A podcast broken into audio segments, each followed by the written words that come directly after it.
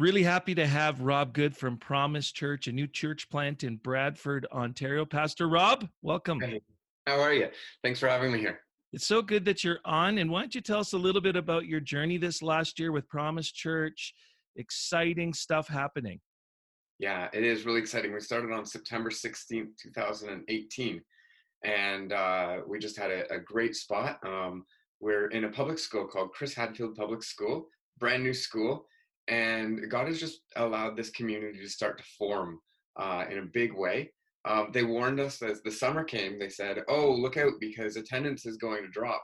And in the summer, we hit five record attendance amounts. Wow! And so we've just been we've been growing and celebrating a ton. That's so good. And I just love the fact that you guys took the risk and congratulations on getting through your first year. It's always a tough push, the pre launch season and then the launch season great stuff happening in Bradford. What I want to chat a little bit more uh, with you today in our short time we have is I love your discipleship model and specifically one part of it, but I'll let you kind of unpack it quickly and then maybe we'll dive into that one part uh, that, sure. I'm, that I'm pretty so, interested in. Right. So the discipleship model is uh, is actually built on a on a cycle of experience. So we call it experiential discipleship um, when I was studying the Bible, especially Old Testament, I was looking for is there a place where the narrative of God has disappeared?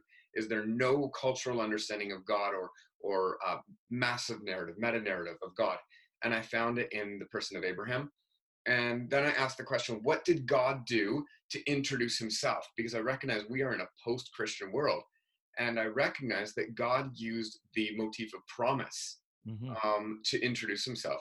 So God said, Here's a promise, and He asked for a response of trust. So we go from promise into trust. Uh, that's the first transition. And then we go from trust into following. That, that trust that you place in God uh, transitions a person into an action of following. Their life orients around that trust. We saw Abraham do that as he continued to move westward towards the promised land.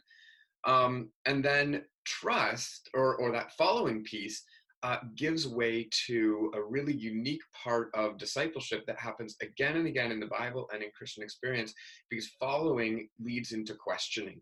Um, and, and, we're going to come back to that because that's the one thing I just love about this this model. So Absolutely. So questioning um, allows us to to explore uh, explore the infinite God, and you know start to question some of the doubts that we have, some of our presuppositions about God, so that God can grow us from there into seeing His mission um, in a in a greater light. And then from mission, what what happens to many Christians and what happens throughout the Bible and the character stories is God leaves a new promise. Sometimes we use the word calling um, but sometimes we just use the word new promise. There's a new revelation of God that requires us to experience trust. Yeah. And so and I'm constantly, yeah, I'm constantly experiencing the same thing that a non-Christian is experiencing. You know, that that tension between these stages of trust and risk and boredom and questions and and moving into something greater. Yeah. So let's get back to that questioning piece because I've just never heard or read, and maybe I just haven't heard or read a lot, but about about this idea of making room for doubt, mm. making room for questioning. Why don't you kind of unpack that in the time we have left? Sure. So we have uh, there, there's a couple of thoughts. One of my professors really influenced me. Said an unquestioned faith is an immature faith.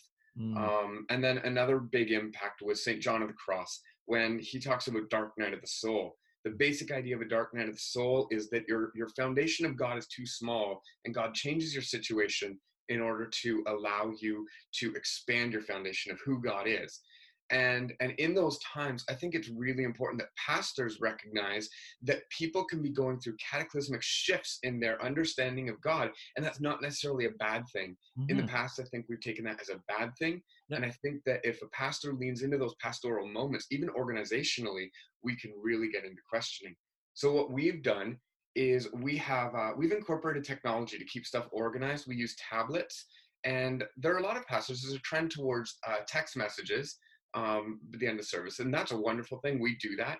But we take a series of four weeks, and then on the fifth week, we have a forum where uh, people get into discussions. We ask questions out to the congregation, they discuss, and then they generate questions that they throw back to a panel using our technology. And these places for questions have really allowed people to grapple with their own understanding of what God is saying in His Word. Love it.